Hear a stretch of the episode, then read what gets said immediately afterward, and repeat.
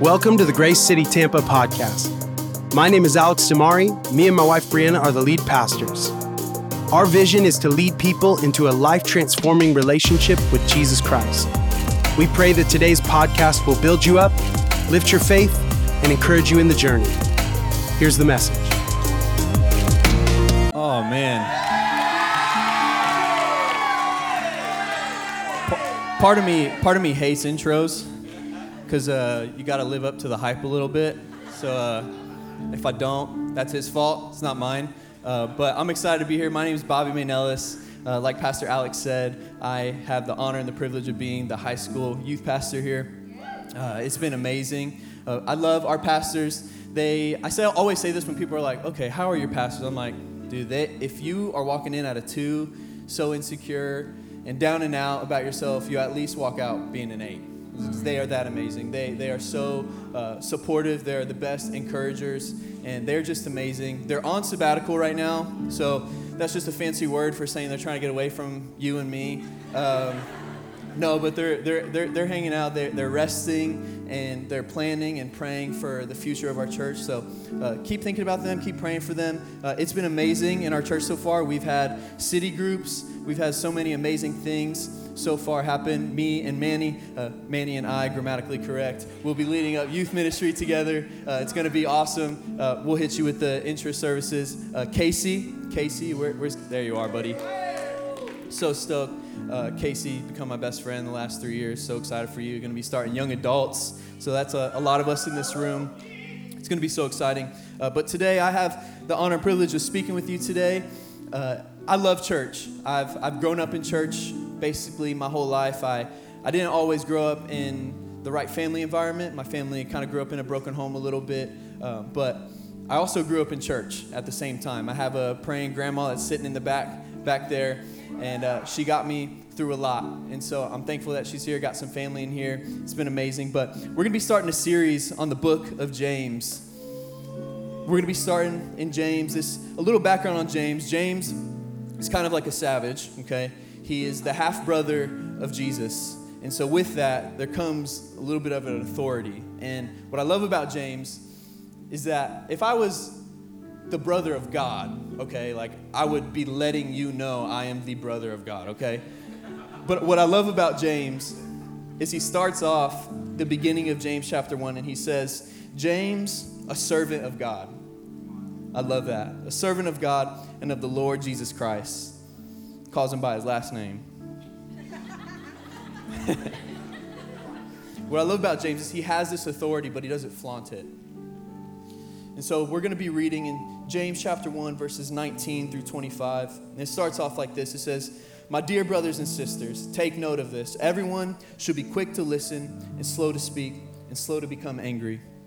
Because human anger, there's a difference between human anger and righteous anger, does not produce the righteousness that God desires. Therefore, get rid of all moral filth and the evil that is so prevalent, and humbly accept the word planted in you, which can save you.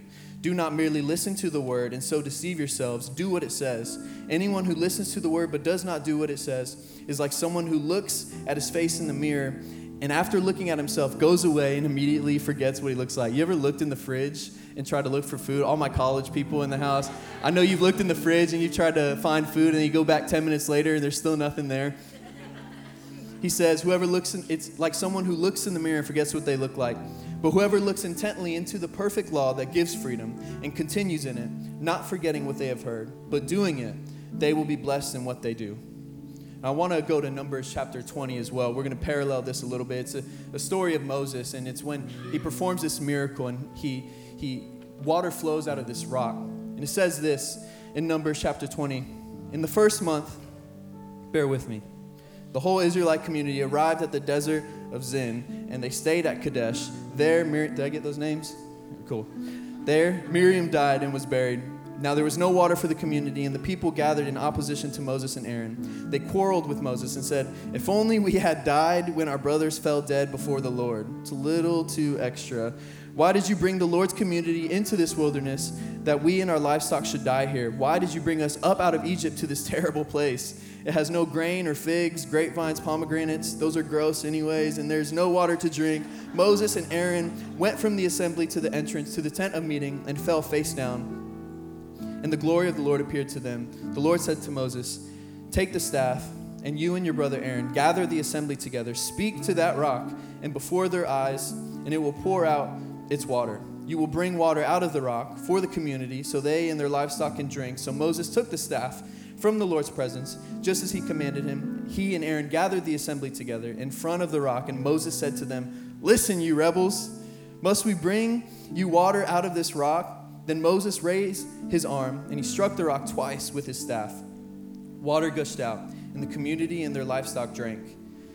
But the Lord said to Moses and Aaron, Because you did not trust me, trust in me enough to honor me as holy in the sight of the Israelites, you will not bring this community into the land I give them. Come on, would you pray with me? God, I just thank you so much for this moment that we have together. We come from so many different walks of life, so many different areas. How unique is this moment that we all come from many different backgrounds, different moments, and things that we've been through, but we're here in this room today. So I pray, God, that you would just speak to us. Lord, would you speak through me? Everything that is of me would fall to the floor. God, we love you and we're so thankful for who you are. It's in your name we pray. Amen, amen, amen. Well, I don't know uh, what kind of kid you were growing up, okay? So I, I think I got it down to uh, two types of people. You know, you got your type A's, you got your type B's, you got those people that you're introverted, you're extroverted, or you want to get all philosophical. There's people that are interested, and there's those that are interesting. Like, you can get, get all like that. You see, but I, I think I got it down to a perfect two groups of people. Now that is that, that's a, that's a very bold statement to say that there's only two types of people in here, but I, I think I got it. You see, there were those who were spanked, and there were those who were not. Like I'm, I'm, not, I'm not trying to tell you like to. This is not me telling you to spank your kids. Don't spank your kids. Who don't spank anybody, I guess. but there's there's two types of people. They were spanked and those that were not. I mean, you can tell right off the bat, right? Like you can tell who was and who wasn't. You guys remember those memes that were like on Facebook? It was like 2016. It was like, oh, you clearly didn't experience this, and it shows. Like you didn't have a good childhood, and it shows. It's like, it's very rude. You see, growing up, my parents never really spanked me. Uh, I, I, experienced the wrath of God through them, um, but I never really got spanked necessarily, uh, but it was because I had this uh, overwhelming disappointment already. I was always like, my, my dad would say, I'm disappointed in you. And I'd say, I'm so sorry. You know, I would just like run and start crying. You see, growing up, I never really got spanked, but a lot of times my parents knew uh, they, they weren't always setting the best example. So what they would do is they would say, hey, do as I say, not as I do. Right. So I was always struggling with this statement because um, I'm sitting there and I'm like, why? And you know when kids are like, why? And you give them an answer, why? This guy's, why? They just keep, they keep saying why. And so that was me as a kid. I, always, I was asking why. If I wasn't saying it, I was thinking it. And I'll never forget, there was this one moment. I was a little kid, and I want to say, what, four or five years old, and there was this grill, this smoker that was that we were grilling one day and i love to grill i love food I love the whole ambiance, the let's go. July 4th is every day of the year. Like we're cooking chicken, sausage, all these different things. And I'll never forget, I was this little, I was this little kid. It's one of the core memories that I have, and this is why. I, I wanted to so badly touch this grill. And this thing, I mean, it, has got to be like, what, like 400 degrees or something? And I, I, I'm going up to it, and my parents are like, Junior, don't you touch that grill. I'm like, how'd you know? like, don't you touch that grill. And I was like, I mean, all right. And I, I take a few steps back. Five minutes later, it's like Nemo. It's like, don't touch the butt, the boat. and so I so badly wanted to touch this grill. And my mom said again, she was like, don't you touch it. They kind of go off, and, and, I sneak away, and then I slap this grill. I, I, I mean, I palm the sucker. And I palm it, and it burns me so bad. My parents hear me scream and they start running out and they're like, Why did you touch the, what did you do? Like, why did you touch the grill? And I'm like, I don't know. It hurts so bad. It stinks. And they were, they were, they were kind of like mad at me. And, and what they did afterwards is they spanked me. I'm like, You got the audacity. Look, I literally, I just touched this grill. I just hurt myself and you're gonna spank me for touching this grill? Like, how does that? That's actually abuse. That doesn't make any sense.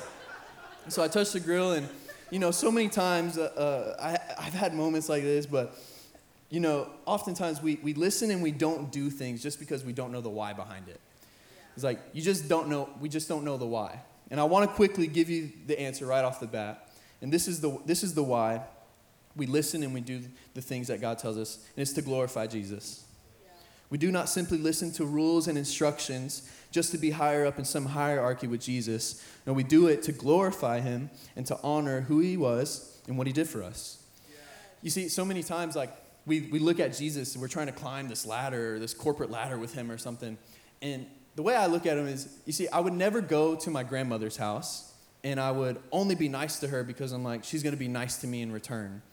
Like, that's my grandma. It's like, I'm gonna be nice to my grandma because that's my grandma. She's done so much for me. She gave birth to my dad and like gave birth to me. You see, I would never look at, I, we shouldn't look at Jesus as like we're climbing a, a ladder with him, a, a hierarchy.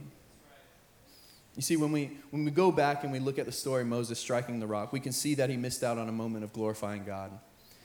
You see, God tells him to speak to the rock. And what he chooses to do is he chooses to disobey and he strikes the rock.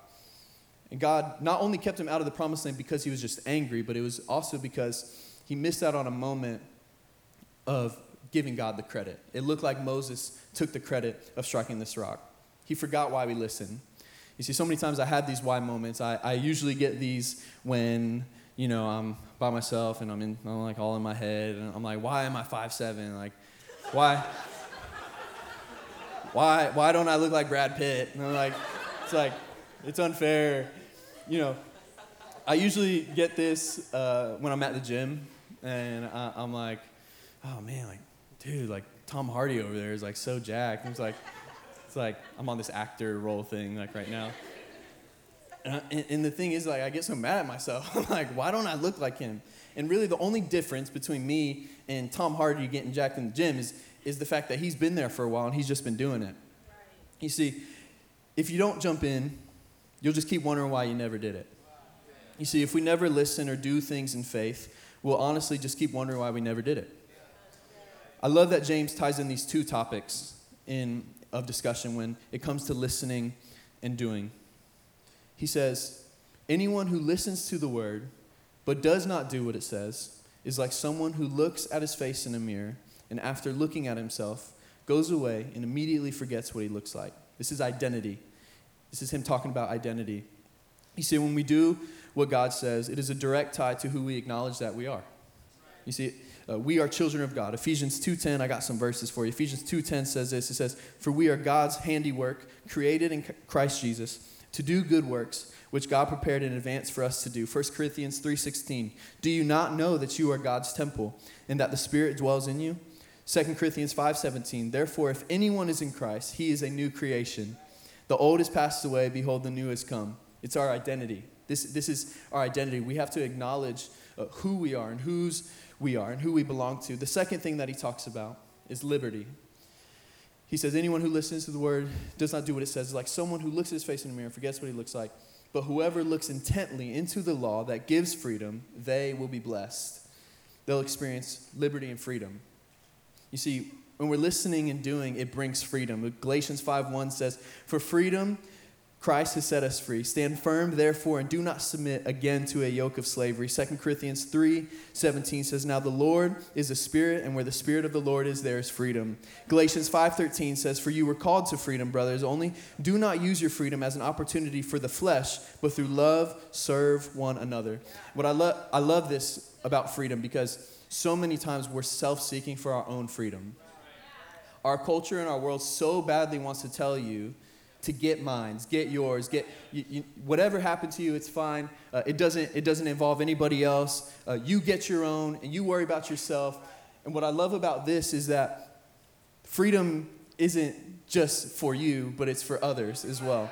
You see, when you listen and you do, it's not only about you, it affects those around you. Uh, my main point and my only point is this. It says, when we listen and do what God says, it does three things. The first one is this, is it blesses our own life. When we listen and do what God says, it does three things. It blesses our own life. You know God wants to bless you. Like, like truly, like he actually is obsessed with you. Like you are the apple of his eye. Like he is obsessed with you. There's nothing you could do, there's nothing that you have gone through that that would make Jesus think otherwise about you. He wants to bless you. But he also wants you to steward your blessing. Right? So I would never give a motor vehicle to a 4-year-old, right? Because clearly they would not be able to operate it. That is a blessing that they could not steward. That would be a blessing that they could not drive. You see, but when the time comes and you've shown faithfulness, God will bless you and, and He'll trust you with His blessings. Second one is this when we listen and do what God says, it blesses our own life and then it empowers others. See, I want to talk to the, to the older people in this room, okay? Uh, I just want to say thank you so much for the life that you have just set as an example so far because I need it. So many people need it. We need it. Our peers need it. I want to say thank you so much for that example. You see, we need that consistency. And it empowers me and empowers so many of us. It's going to empower our youth in the future. It's going to be amazing. You see, this thing is a journey. And if you're younger in this room, I want to say to you start dedicating your life to listening and doing what God says. Because it's not just about you, it's about other people. They're going to they're going to feed and be impacted by the decisions that you make. You see, the third, third point is this. When we listen and do what God says, it blesses our own life, empowers others, and then it glorifies God. I want to live a life that glorifies God. Like if if the thing that I'm doing does not glorify God, like I already don't want to talk in this mic. It's like if this thing ain't doing it, like, I don't want it. give me Jesus, don't give me anything else. Give me what glorifies God. Doesn't have to look good, doesn't have to seem like a cool trend, but give me Jesus and I'm good. See, God uses you, He uses me, He uses each and every one of us. He can use any situation to glorify Him. People that aren't perfect, people that don't have it all together, people that are going through some things, learning some things, dealing with some things, but He uses you and I to glorify Him. I want to call the band up as we start landing here. I want to go back to the beginning of these verses. You see, it says in James, my, my dear brothers and sisters, take note of this. Everyone should be quick to listen, slow to speak, and slow to become angry, because human anger does not produce the righteousness that God desires. Therefore, get rid of all moral filth and the evil that is so prevalent, and humbly accept the word planted in you, which can save you. You see, I wanted to land here because there's this thing about anger. It's important to know that you can't do all of this stuff angry. You can't do it angry. And I like that James starts this section this way because he says, anger does not produce the righteousness that God desires. You see, Moses didn't get to see the promised land because of a moment of anger. But what God does is he disciplines him because he loves him. So you can't do this thing angry because this is what anger does. Anger promotes our own agenda. Sam Fender, Holly Humberstone, I'm a music fiend, say this. They say, the thing with anger is that it begs to stick around. So it can fleece you of your beauty and leave you spent with nothing to offer. The third thing is this is it's very important. This is what anger does. Anger reasons us out of repentance. Oh my goodness. That one is so tough. Like, have you ever had to say sorry for so many times that you've been angry or with, with somebody, I mean, it's 10 times out of 10. Like, I do not want to say sorry if I am angry, if I'm so flustered. That's the last thing I want to do. Like, in my house, everybody would say, You're, I'm seeing red right now. You're making me see red. I'm seeing red. I'm like, I'm, I'm so sorry. But, like, nobody says sorry.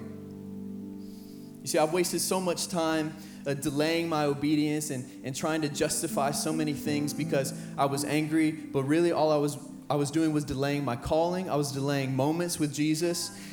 And what that does is that doesn't set us free, it, it, it points us to a moment where we feel right in our anger. And James says, anger does not produce the righteousness that God desires. You see, all my teenage years, I wasted so much time doing this because my parents were splitting up here and there, divorcing left and right. I was not that good in school, and I took I literally took intensive reading until my senior year of high school, and I, I stunk at, reason, at reading. It was terrible, and I never knew why. This made me so insecure, and I was like, how am I ever going to make it to college? And if I do make it into college, how am I going to make it through?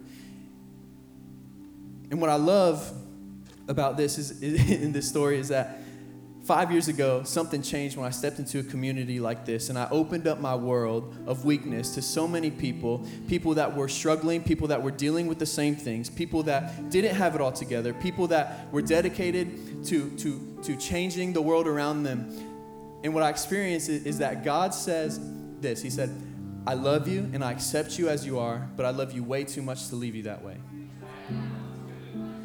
I mean, I was stuck in cycles, I was stuck in moments of pain and trauma and struggle. But Jesus loves you so much that He'll accept you as you are, which is already a great thing for you and me. But He loves you way too much to leave you how He found you. You see, it is not rules, it is not regulation, it is not law that leads us to repentance, that frees us. The Bible says it is His kindness. It is His kindness that leads us to repentance. It was, it was nothing else. It's nothing else. It's nothing that you could do, no striving, no fixing, all this stuff that you want to put together and you want to build. Jesus says, It is my kindness that leads you to repentance. And this is what kindness does kindness gives grace no matter what. Kindness points and leads us to repentance. It leads us to repentance. It was not you, it was not me, it was not anything else, it was His kindness. So many of us, we're so hard on ourselves. And what God is saying is that you don't need to be a finished product, you are a work in progress. Do not look at yourself as a work, as a finished product. Look at, look at yourself as a work in progress. You see, with that process, so many times we get so caught up in our mind and, and we're the hardest on ourselves. You have to give grace to others and you got to give grace to yourself. So many of us, you're in this room and you don't notice the progress you're making because you keep setting the bar on yourself. And can I tell you that's okay to, to have standards? It's okay to have dreams and aspirations and, and to have plans and to raise a bar, but not at the expense of you trusting Jesus. Not at the expense of you trusting God. So many times I get so caught up in this, and I'm like, I'm like, man, God, really? So I'm not the kindest to myself.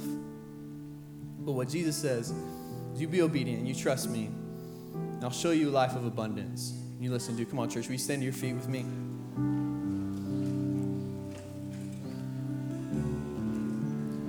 I want to talk to a group of people just for a brief moment. Um, I was talking to Manny before, and I was debating if I wanted to say this, but I feel like I heard a pastor say this about a month and a half ago, and it changed my life. Um, he said this. He said, don't let trauma be a justification for behavior. And at first, if you're in the midst of trauma, like that's a hard thing to, to hear. Because you see, trauma can be debilitating, it can cripple us, it can make us feel so small. And I'd be remiss if I, if I didn't acknowledge the fact that there's people in this room I know that have been through some things that have seen some things, experienced some things. We don't get caught up in a cycle. Don't get caught up in, in the past and in, in the trauma. I want to encourage you to open your world to other people. Because Jesus doesn't want to leave you in a cycle. He doesn't want to leave you in a sin cycle. He doesn't want to leave you in, in your family history, your background. No, He loves you and He accepts you as you are, but He wants to change you from the inside out. He wants to change you. He wants to heal you. He wants to show you His love, His mercy. He is for you. So, every head bowed and every eye closed, I want to ask two questions. I have two invitations. The first one is this is if you're in this room and you've never accepted Jesus into your heart, maybe you've been to church 300 times, maybe this is your first time. If you've never accepted Jesus, I want to encourage you to raise your hand on the count of three. With every head bowed, every eye closed. One, Jesus loves you. He died for you. Two, the Bible says, now is the time for salvation. Three, don't waste another moment if you want to accept Jesus into your heart. Amazing. My second question is this is if you're in this room and, and you want to listen and do what God says, not out of some moral obligation, but out of a true love for Jesus, raise your hand all across this room. I got my hand raised. Lord, you see every single hand. You know every story. You know the hairs on our head. And God, yet you still love us. You accept us. And God, we are not a finished product. We are a work in progress. So, God, we give our all to you. We listen and we want to do what you say because we love you, Jesus. It is not what we've done, but it is what you've done. It is your kindness. It is your kindness that leads us to repentance. It is nothing else. And so, God, we give our all to you because we love you and we praise you. It's in your name we pray. Amen, amen, amen. Come on, let's sing this out. Thank you for listening to the Grace City Tampa podcast. Stay tuned for more weekly messages from our church.